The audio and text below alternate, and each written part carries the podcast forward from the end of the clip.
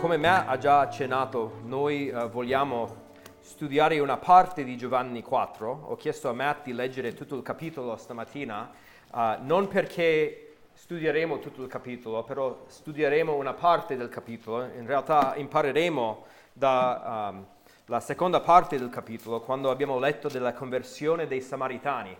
Um, preghiamo prima di iniziare. Signore, ti vogliamo chiedere ancora una volta il tuo aiuto. Uh, Aiutaci ad avere menti atten- attente a ciò che tu hai per noi, aiutaci ad avere cuori uh, pronti a ricevere e incoraggiaci, Signore, uh, oggi uh, affinché possiamo essere fedeli alla tua parola. Nel nome di Gesù. Amen.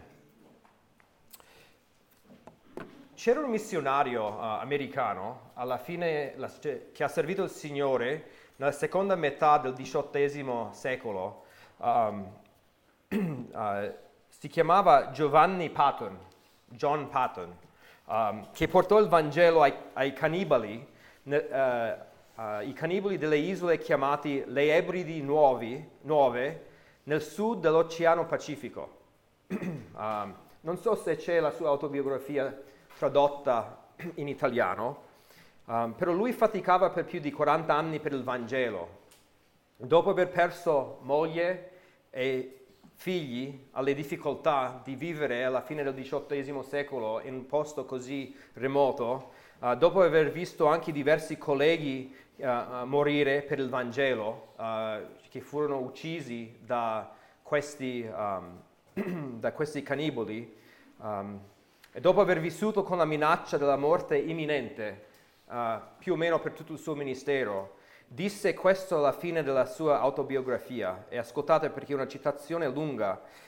Mentre metto giù la mia penna, lasciatemi annotare la mia convinzione irre- irremovabile che questo è il servizio più nobile nel quale qualsiasi essere umano possa essere impegnato e che se Dio mi desse la possibilità di rivivere la mia vita di nuovo, la metterei senza ombra di dubbio davanti all'altare di Cristo affinché la possa usare come prima in simili ministeri di amore, in modo particolare fra coloro i quali non hanno ancora mai sentito il nome di Gesù. Niente di quello che ho sopportato o che mi possa accadere mi fa tremare. Al contrario, gioisco profondamente quando pronuncio la seguente preghiera. Che possa piacere al Signore benedetto di far volgere i cuori di tutti i miei figli verso l'opera missionaria e che possa egli spianare le loro vie rendere il loro orgoglio e la loro gioia di vivere e morire il portare Gesù e il suo Vangelo nel cuore del mondo pagano. Dio ha dato la sua parte migliore, suo figlio, a me, e io dono la mia parte migliore, tutto me stesso, a lui. Vi racconto tutto questo perché siamo qua all'inizio di una, una nuova stagione. Uh, spesso durante l'estate, per tanti di noi, abbassiamo i nostri ritmi, uh, certo cerchiamo di servire il Signore in qualsiasi momento, per vivere per Lui, però so per me, forse per voi, non so, forse a causa perché ho quattro figli che vivono un anno scolastico e poi c'è la pausa estiva, um, ma anche per la Chiesa c'è una nuova stagione davanti a noi. L'inizio dell'autunno, la fine dell'estate, uh, segna, segna, l'inizio di una, anche una nuova stagione ministeriale per noi nella Chiesa. E, e, volevo parlarvi stamattina di questo stesso spirito missionario, questo stesso spirito evangelistico. Um, che, che, spinge anche i nostri sforzi evangelistici qua in Liguria, ma serve anche per aiutarci a considerare se abbiamo noi un cuore per l'avanzamento, del Vangelo in tutto il mondo, sia qua in Italia che in tutto il mondo. Um, so che uh, uh, leggere o ascoltare di qualcuno che viveva sotto la minaccia della, della morte sempre non è magari la nostra esperienza eh, e magari nessuno di noi o forse qualcuno di noi andrà in un altro paese per avanzare il Vangelo, però è, è giusto se, se, noi pensiamo a noi come Chiesa, abbiamo dei valori centrali come Chiesa, uh, come la santificazione. La settimana scorsa abbiamo parlato della santificazione. Un altro dei nostri valori è di vivere per la diffusione del Vangelo. e, e, e stamattina vogliamo affrontare quell'argomento da questo capitolo, Giovanni capitolo 4. Um, solo per darvi un po' di contesto, non posso raccontarvi tutto stamattina, però Giovanni capitolo 4 segue Giovanni capitolo 3. E Gesù sta evangelizzando due persone uh, uh, importanti in, queste, in questi capitoli. Capitolo 3 c'è l'episodio con Nicodemo, quando Gesù evangelizza, uh, uh, predica il Vangelo a Nicodemo, uh, un uomo religioso.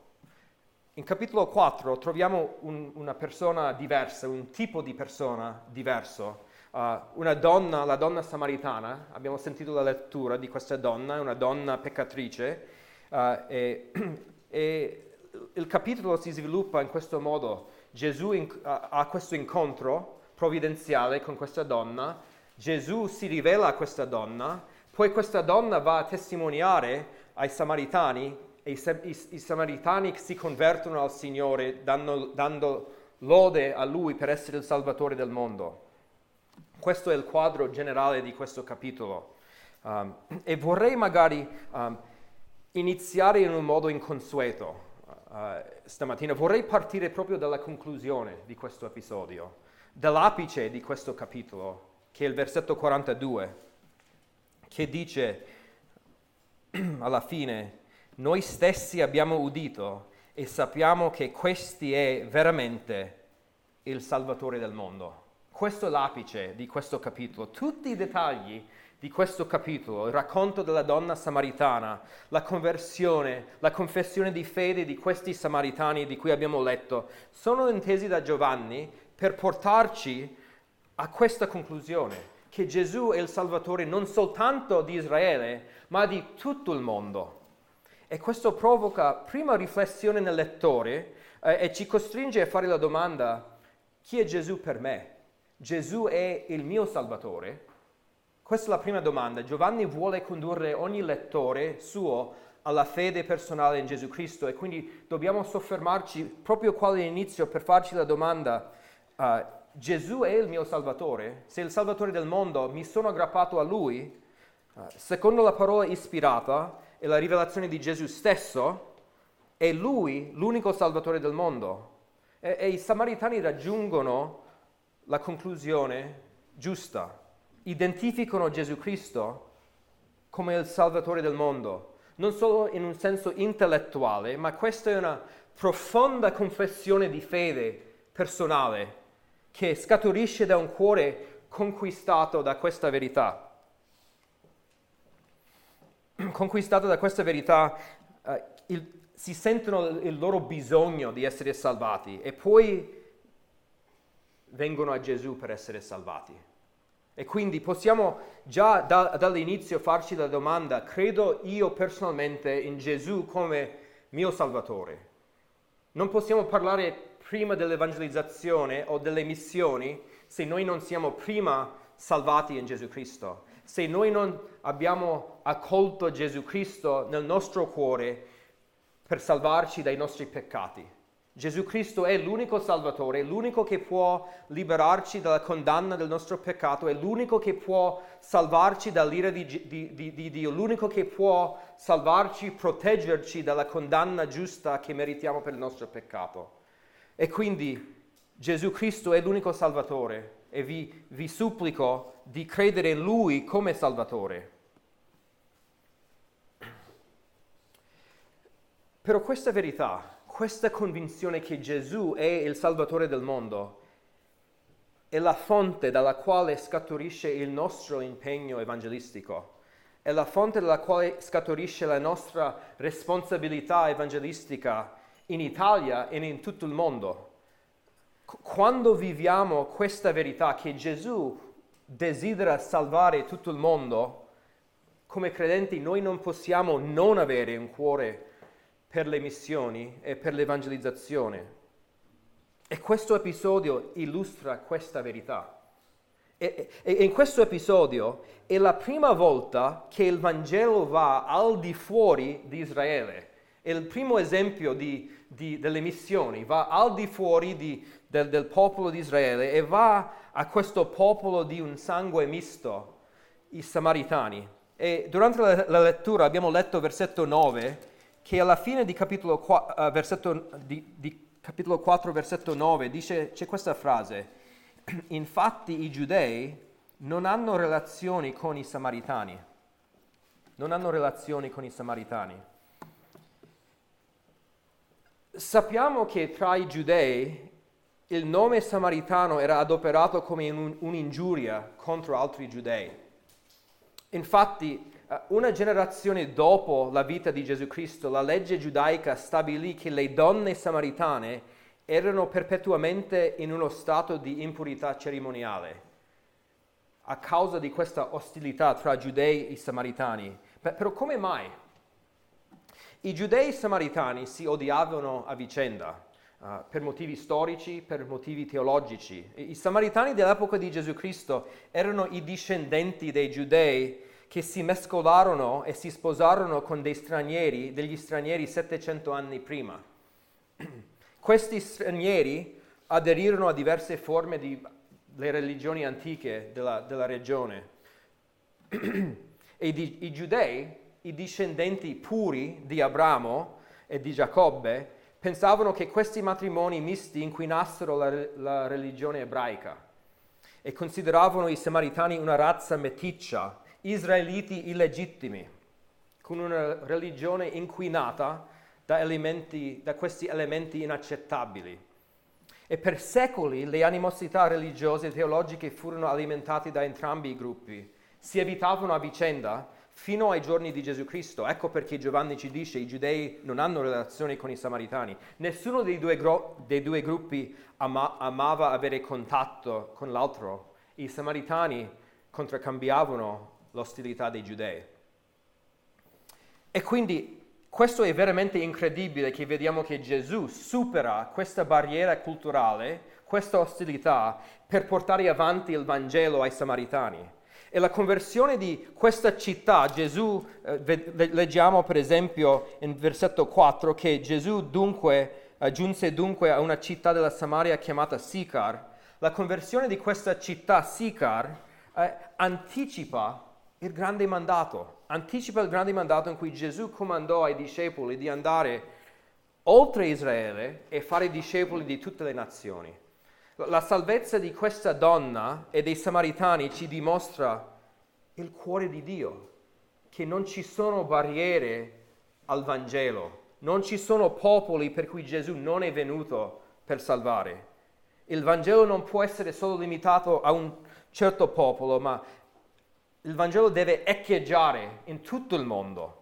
E, e questo è l'esempio per eccellenza nei Vangeli, in cui il Vangelo supera queste barriere notevoli per raggiungere altri popoli.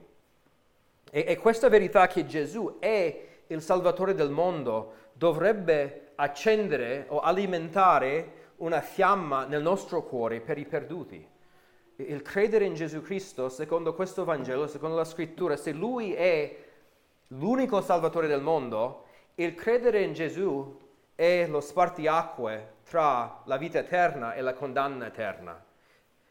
E quindi dobbiamo avere un, una fiamma nel nostro cuore, una fiamma accesa per raggiungere e per pregare per l'avanzamento del Vangelo. Se Lui è il Salvatore del mondo, dobbiamo divulgare il suo Vangelo a tutti i popoli. E, prego che Dio possa usare quello che studieremo per, per, per alimentare quel peso che so in tanti di voi c'è già nel, tuo, nel, nel vostro cuore. E quindi prego che possiamo uh, uh, tutti dire Gesù è il Salvatore del mondo e noi vogliamo raggiungere Genova, Liguria, l'Italia, l'Europa e il resto del mondo, perché non c'è salvezza al di fuori di Gesù Cristo. E, e mi rendo conto che parlare delle nazioni del mondo forse è un po' difficile qua in questo paese perché la situazione per il Vangelo qua in Italia è anche disperata. Um, L'Italia stesso, eh, stessa è un, è un, campo di missione. Le statistiche ci dicono che c'è una percentuale più alta di evangelici in Cina rispetto all'Italia e che la percentuale di evangelici in Italia è simile alla percentuale di credenti in Corea del, Sud, del Nord a livello della percentuale. E quindi vogliamo studiare questo chiedendo al Signore di prepararci per una nuova stagione, uh, una nuova stagione ministeriale quest'anno per raggiungere quelli intorno a noi e pensare anche al mondo, pregando che lo Spirito operi nei nostri cuori. E quindi hai questo peso, sei pronto a, a aumentare, alimentare questo peso nel tuo cuore. Stamattina mi concentrerò uh, vers- uh, sui versetti da 20, 28 a 42, da versetto 28 a 42, e, e, e quello che vedremo, perché questo, questa parte del capitolo si concentra sulla conversione dei samaritani. La prima parte si concentra sulla conversione della donna samaritana e arriviamo a, alla conversione dei samaritani e impareremo quattro lezioni sull'evangelizzazione che possiamo noi applicare qua in Liguria, però possiamo applicare questi principi dovunque nel mondo. Quattro lezioni sull'evangelizzazione. E la, la prima lezione che voglio vedere mentre noi uh, studiamo questo testo è, è una lezione sul ruolo della testimonianza semplice. È una lezione sul ruolo della testimonianza semplice nell'evangelizzazione. Vogliamo um, farci la domanda, che cosa ha scatenato la conversione di un gruppo così sorprendente? Che cosa ha scatenato la conversione di un gruppo così uh, sorprendente? E leggiamo nel versetto 28 e 29, la donna lasciò dunque la sua secchia, se ne andò in città e disse alla gente, venite a vedere un uomo che mi ha detto tutto quello che ho fatto. Non potrebbe essere lui il Cristo? Le- lei fa una domanda che quasi sembra di mettere in dubbio l'identità di Gesù Cristo. Può essere lui il Cristo? Uh, perché non annuncia con franchezza e coraggio chi aveva trovato il Messia? Perché non predica? Cioè, non predica, non dichiara nulla, fa una, fa una domanda semplice. Essere, potrebbe essere lui il Cristo? Probabilmente lei, la donna, è consapevole del fatto che come una donna e una donna adultera è consapevole che gli uomini non, non l'avrebbero ascoltato se avesse cercato di insegnargli una verità spirituale. E quindi lei cerca con umiltà, uh, pone, pone una domanda esplorativa che è prudente e indiretta, ma la domanda indirizza queste persone a Gesù Cristo dando testimonianza anche alla sua fede, dice ma venite e, e, e vedere quest'uomo che, che, mi ha detto tutto quello che ho fatto. E, e, noi non possiamo scendere in tutti i dettagli, però vogliamo un attimo vedere ciò che è successo a questa donna samaritana. Um, noi vediamo, per esempio, uh, in versetto 4 e 5, leggiamo in questo capitolo che Gesù doveva passare per la Samaria. Uh, Giunse dunque a una città della Samaria chiamata Sicar, vicino al podere di, che Giacobbe aveva dato a suo figlio Giuseppe. Dice che Gesù doveva passare e poi verset, nel versetto 7 dice una donna della Samaria venne ad attingere l'acqua. Noi, noi sappiamo quando dice che Gesù doveva passare per la Samaria, se andate a studiare la geografia, non doveva passare per la Samaria Uh, non era una necessità geografica che ha spinto Gesù a passare per la Samaria. Noi, eh, questo è un accenno nel testo che Gesù aveva un appuntamento divino da mantenere con questa donna. Uh, quando il testo dice Gesù doveva passare, uh, significa che Gesù era mosso dalla provvidenza del, del Signore per arrivare nel posto giusto, nel tempo giusto, per un appuntamento divino che andava mantenuto. Era giunta l'ora per questa donna e anche questa città di conoscere il Signore. E vi ricordo che la semplice testimonianza della donna alla sua città era venite a vedere un uomo che mi ha detto tutto quello che ho fatto.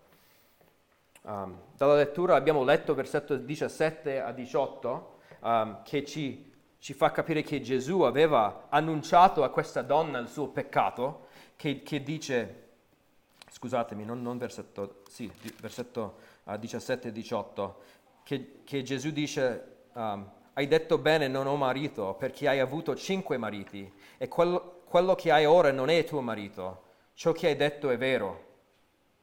Gesù era consapevole che questa era una donna adultera, la, la donna non ha detto nulla, uh, aveva, uh, aveva, avuto cinque mariti, ora uh, convive o conviveva con un altro che non era suo marito e per questo motivo sarebbe stata emarginata. Ecco il motivo per, per cui lei veniva verso mezzogiorno, le altre donne sarebbero già uh, venute al pozzo per p- prendere l'acqua, lei era da sola perché era emarginata, lei andava a quell'ora per evitare contatto con le altre persone. Uh, probabilmente provava un senso di vergogna questa donna.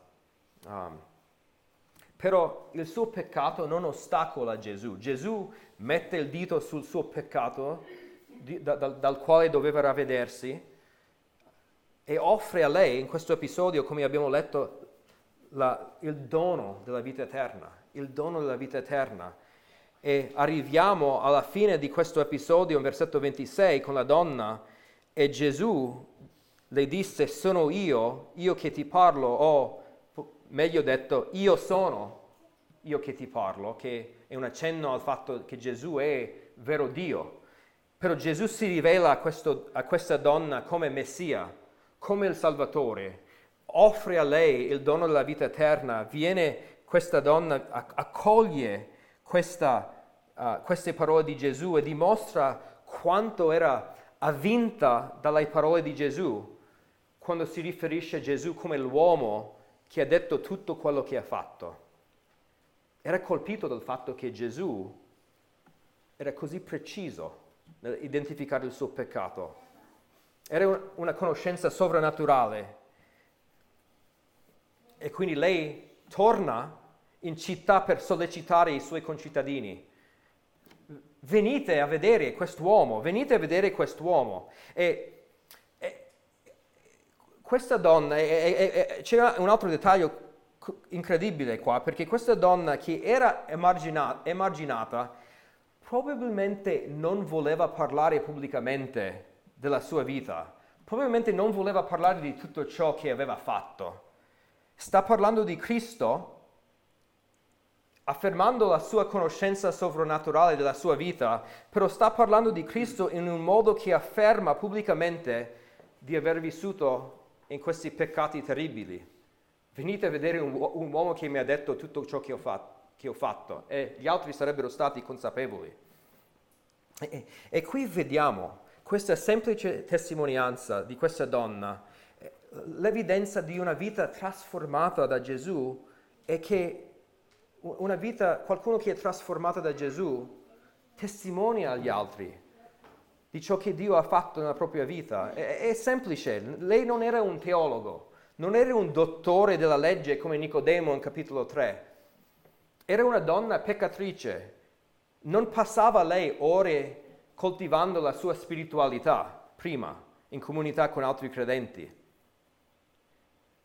Se, sicuramente ci sarebbero stati altri più preparati per predicare il Vangelo a, queste, a, a questi samaritani. Ma leggiamo nel versetto 30, la gente uscì dalla città e andò da lui. La, la domanda è riuscita a convincere la gente di andare e vedere Gesù. Infatti leggiamo il versetto 39 alla fine de, del nostro brano, molti samaritani di quella città credettero in lui a motivo della testimonianza resa da quella donna. Egli mi ha detto tutto quello che ho fatto. Vediamo quanto era efficace nella provvidenza del Signore la testimonianza semplice di questa donna. E lei è un esempio per noi in questo, ci fa esaminare la nostra vita. Uh, innanzitutto possiamo farci la domanda, ci sono persone nella nostra vita a cui dobbiamo testimoniare? Però ci dà anche un modo per farlo. Certo che Vangelo, per comunicare il Vangelo dobbiamo parlare della morte, della risurrezione di Gesù Cristo, dobbiamo chiamare gli altri alla fede e al ravvedimento, però non vogliamo sottovalutare quando noi diciamo, posso, amico, posso dirti ciò che Gesù ha fatto nella mia vita? Posso raccontarti che ero uno schiavo del mio peccato e Gesù mi ha compunto nel cuore e si è rivelato a me e ho conosciuto il suo perdono e adesso ho una gioia nel mio cuore, una speranza nella vita, non vogliamo sottovalutare come possiamo avere porte aperte per il Vangelo. Potete raccontare, quando non sapete cosa dire, potete... Immagino se, se, se, se dici a un amico, posso dirti una cosa molto personale, una cosa che, che Dio ha fatto per me? Il Signore ti aprirà la porta per parlare di Lui. È, una, è, è una testimonianza semplice che il Signore usa in questo momento per raggiungere la città. È, è molto anche interessante uh, perché leggiamo nel versetto 41 che, che al versetto 40 quando dunque i samaritani andarono da lui, lo pregarono di trattenersi da loro e egli si trattenne là due giorni. E molti di più credettero a motivo della sua parola e dicevano alla donna, non è più a motivo di quello che tu ci hai detto che crediamo. Quindi la donna testimonia della sua, uh, sua uh, esperienza con Gesù, il suo incontro con Gesù, però questa testimonianza apre la porta per la parola stessa di Gesù Cristo e, e, e, e i samaritani ascoltano la parola di Gesù uh, proprio in prima persona. E quindi vediamo che anche la nostra testimonianza può portarci anche all'opportunità più, più notevole, più profonda, più importante per parlare direttamente delle parole di Gesù alle altre persone. Se, se tu dici Gesù mi ha cambiato la vita, prima o poi avrai l'opportunità di dire guarda, io ho creduto queste parole, ascolta amico queste parole che, che, che, che Gesù dice. Dio ci ha dato questo grande privilegio di partecipare nella sua, mediante, nella sua missione mediante il fatto che Lui ci ha trasformato prima, che, che ci ha dato una testimonianza da, da raccontare agli altri. E quindi non vogliamo sottovalutare l'importanza di una testimonianza semplice nell'evangelizzazione. Può anche aiutarvi a sbloccare alcune situazioni, alcune relazioni evangelistiche. Però andiamo alla seconda lezione che vogliamo uh, imparare da questo testo mentre noi um, uh, leggiamo i dettagli. Vogliamo anche imparare la priorità di una visione evangelistica, la priorità di una visione evangelistica del mondo. L'evangelizzazione non è limitata a Matt o a me o ad altri più portati per l'evangelizzazione qui in questa scena Gesù rivela la priorità della sua missione, la impartisce ai suoi discepoli, come vedremo. Eh, l'evangelizzazione è una responsabilità che ognuno di noi ha. Eh, certo, uh, ognuno avrà una capacità diversa, avrà delle opportunità anche diverse. Um, uh, però vediamo nei seguenti versetti la priorità di vedere gli altri in un'ottica evangelistica, pensando alle, alle loro anime la nostra scena inizia qua con i discepoli in versetto 31 che dicono a Gesù, in tanti discepoli, versetto 31, lo pregavano dicendo, Rabbi, mangia. Ma egli disse loro, io ho un cibo di mangiare che voi non conoscete, un cibo che voi non conoscete. Questo è anche un po' ironico, se avete seguito la lettura. Gesù è, arriva al pozzo stanchissimo, assetato, chiedendo l'acqua della donna. La donna non gliela dà. I discepoli arrivano, offrono da mangiare a Gesù e Gesù li rifiuta. Eh, e poi, come spesso succede, i discepoli fraintendono e non capiscono a che cosa si riferisce Gesù. Vediamo il versetto um, 33. Perciò i discepoli si dicevano gli uni agli altri, forse qualcun altro gli ha portato da mangiare, forse uh, qualcun altro gli ha dato del cibo. Um, Gesù, cioè avevano lasciato Gesù, uh, i discepoli prima nel Vangelo di Giovanni, Gesù aveva sete e fame, ora Gesù è rinnovato e rifiuta di mangiare. E la spiegazione per il suo rifiuto, nel versetto 34, Gesù disse loro, il mio cibo è fare la volontà di colui che mi ha mandato e compiere l'opera sua. Nonostante la sua fame, nonostante la sua sete, Gesù non mangia perché è qualcosa, qualcos'altro che l'ha soddisfatto, qualcosa che l'ha riempito. E Gesù parla metaforicamente come se il suo cibo fosse la missione data a lui dal padre. Era, era soddisfatto perché aveva appena condotto questa donna alla vita eterna. E non aveva finito, come vedremo Gesù, non aveva finito con questa, questo cibo, con questa missione. Però lui trovava la sua soddisfazione non nel cibo fisico, ma nel compiere la volontà del Signore. Aveva questa missione che era la priorità della sua vita e dice nel versetto 35, non dite voi che ci sono ancora quattro mesi e poi viene la mia mietitura. Ebbene vi dico, alzate gli occhi e guardate le compagne come già biancheggiano per la mietitura.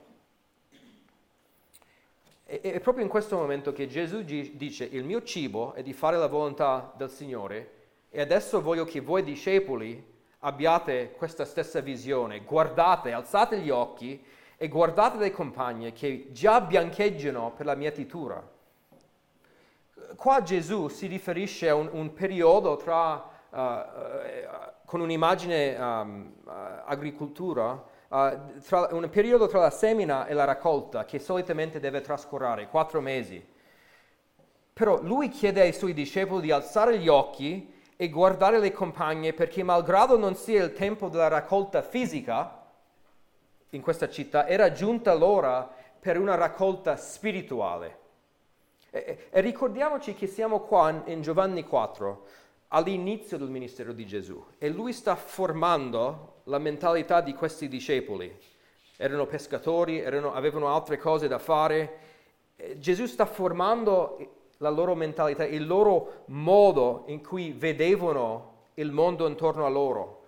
E Gesù sta dicendo non potete più pensare solamente in un modo fisico, non potete pensare fisicamente, ma dovete imparare a pensare spiritualmente. Vu- Gesù vuole che questi discepoli vedano questa razza meticcia non con ostilità, ma come una visione evangelistica. E perciò lui dice, um, lui dice, alzate gli occhi e guardate le compagne come già biancheggiano per la mietitura. Tra il pozzo e la città ci sarebbero stati dei campi circostanti di grano e di, e di orzo. E quando il tempo della mietitura stava per arrivare, le cime delle, uh, degli steli sembravano bianche per indicare è giunta l'ora per la raccolta. Era, era, ovvia, era ovvio il momento della raccolta della raccolta, ecco perché dice um, già biancheggiano. E, è, è anche probabile che Gesù, guardando questi campi intorno a lui, ved- è probabile che Gesù vedesse nelle compagne di grano un forte contrasto con i vestiti chiari dei samaritani che arrivavano da, da, dalla città dappertutto. Quindi vedeva i campi e arrivavano i samaritani. E quindi Gesù dice ai suoi discepoli, alzate gli occhi, vedete c- c- ci sarà una raccolta spirituale. E, e, e, dice, in questo caso, il tempo tra la semina e la raccolta, la, la semina, la predicazione del Vangelo, la raccolta, questa volta il tempo sarà breve. E le campagne cominciavano a riempire con i samaritani che avevano sentito la testimonianza di questa donna. Gesù aveva seminato il Vangelo nel cuore della donna e stava per arrivare subito la raccolta dei samaritani. Dove, dovevano vedere questi samaritani come uomini, uomini per cui Gesù venne a salvare, uomini che avevano anime, uomini che, che, che non erano persone con, che, uh, per cui dovevano provare un'ostilità. Questi uomini avevano delle anime morta- eh, immortali e devo, dovevano vedere il mondo in questa maniera. E, e se la salvezza del mondo è la priorità di Gesù in questo, in questo momento. Se Gesù sta insegnando i suoi discepoli a, a, a vedere il mondo in questa maniera, anche noi dobbiamo vedere quelli nella nostra vita come anime che devono sentire il Vangelo. Pos- eh, ne parleremo tra poco, non possiamo dire sempre che, che la raccolta sta per arrivare subito, però dobbiamo alzare gli occhi e vedere che ci sono persone intorno a noi, nazioni intorno a noi che hanno bisogno di sentire la buona notizia di Gesù Cristo. Noi non, noi non sappiamo chi Gesù salverà, Noi non sappiamo chi sono gli eletti a salvezza, però Gesù ci dice di alzare gli occhi. Guardate la città di Genova, di Savona, guardate la Liguria, guardiamo le, le, il mondo intorno a noi, le persone che conosciamo passeranno l'eternità nell'inferno o in paradiso e noi dobbiamo portare a loro il Vangelo. Questo dovrebbe essere la nostra priorità. Dobbiamo avere questa visione evangelistica per poter portare avanti il Vangelo.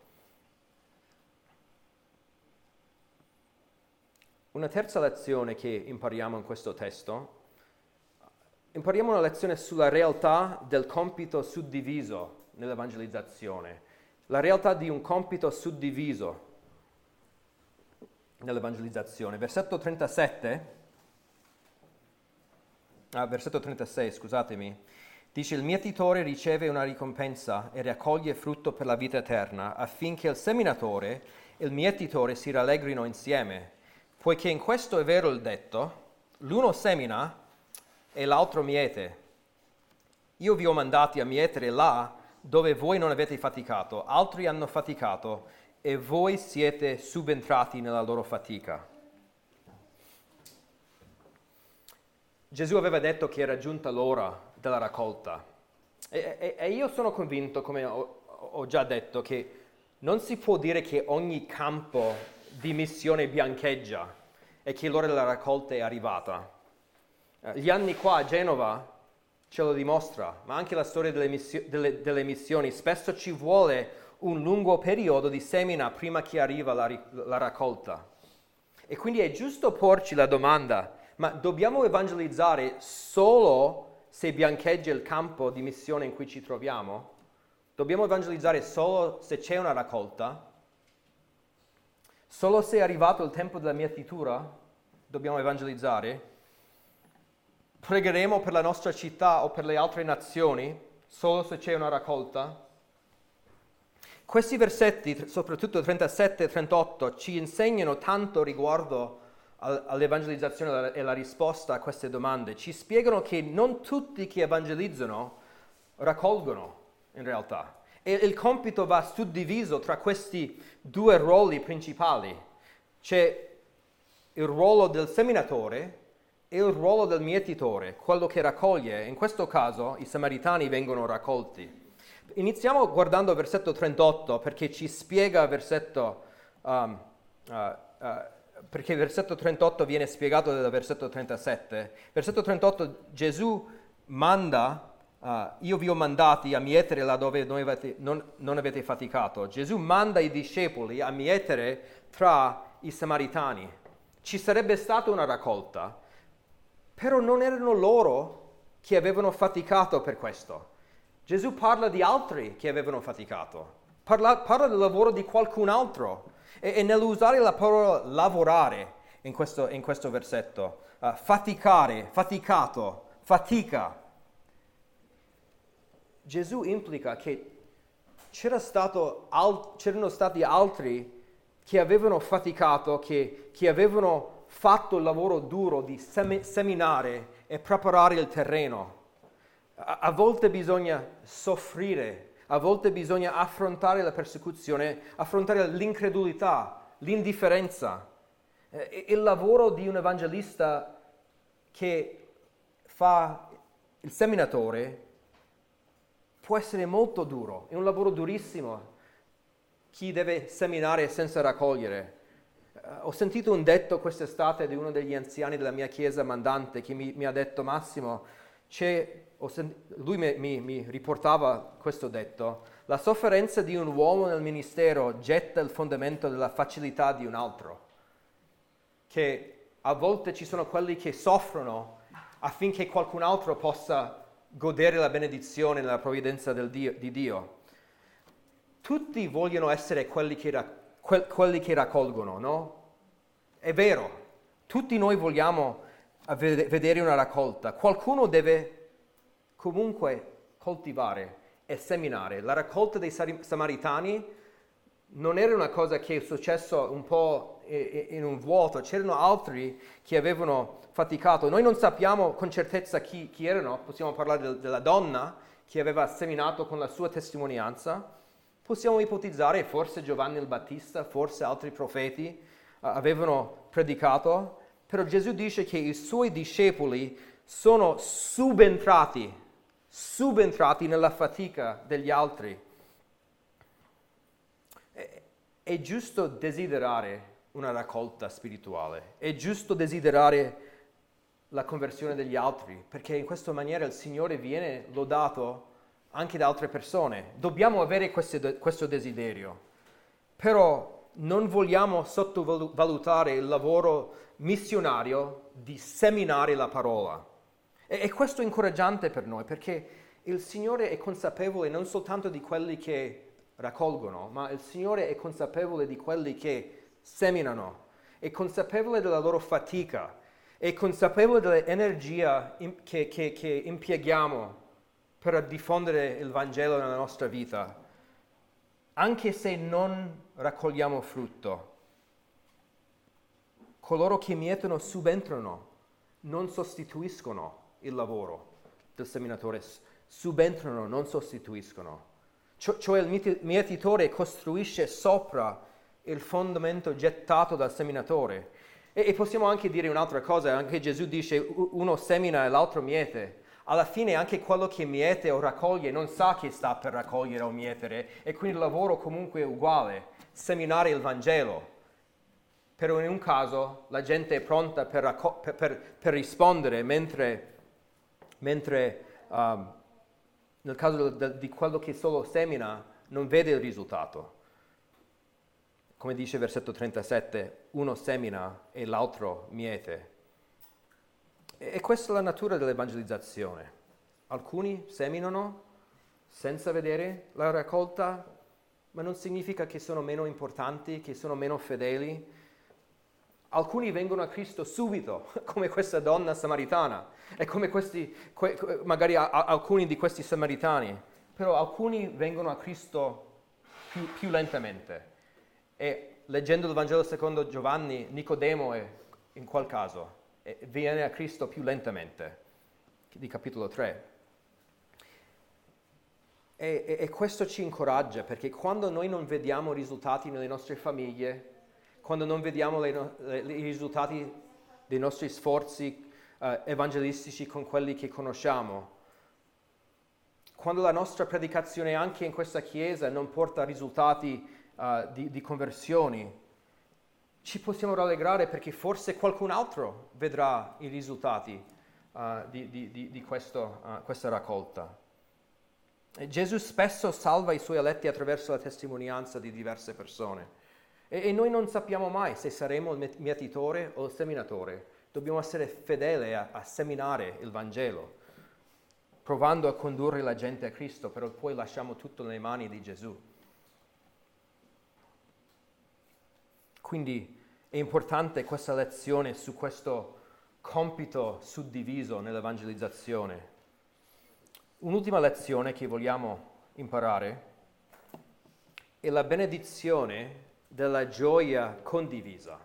Abbiamo parlato del compito suddiviso, adesso parliamo della benedizione della gioia condivisa nell'evangelizzazione. Questo vediamo nel versetto 36 il mietitore riceve una ricompensa e raccoglie frutto per la vita eterna, affinché il seminatore e il mietitore si rallegrino insieme. Quando noi siamo fedeli al nostro compito, c'è una ricompensa incredibile. Persone sono salvate dalla dannazione eterna. Raccogliamo un frutto, come dice Gesù, per la vita eterna.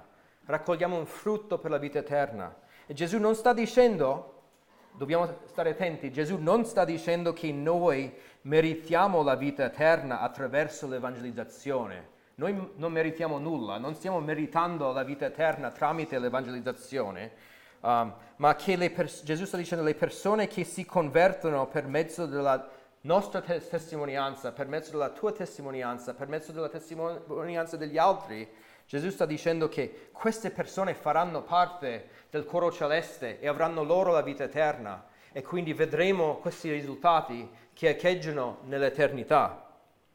Non verranno in giudizio queste persone, non saranno condannati, ma vivranno per sempre. E in questo modo raccogliamo il frutto per la vita eterna.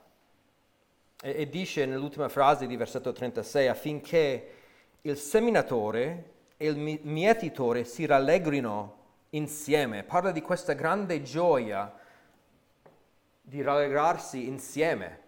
Alcuni hanno questo privilegio di mietere, ma la gioia nell'eternità appartiene a tutti e due.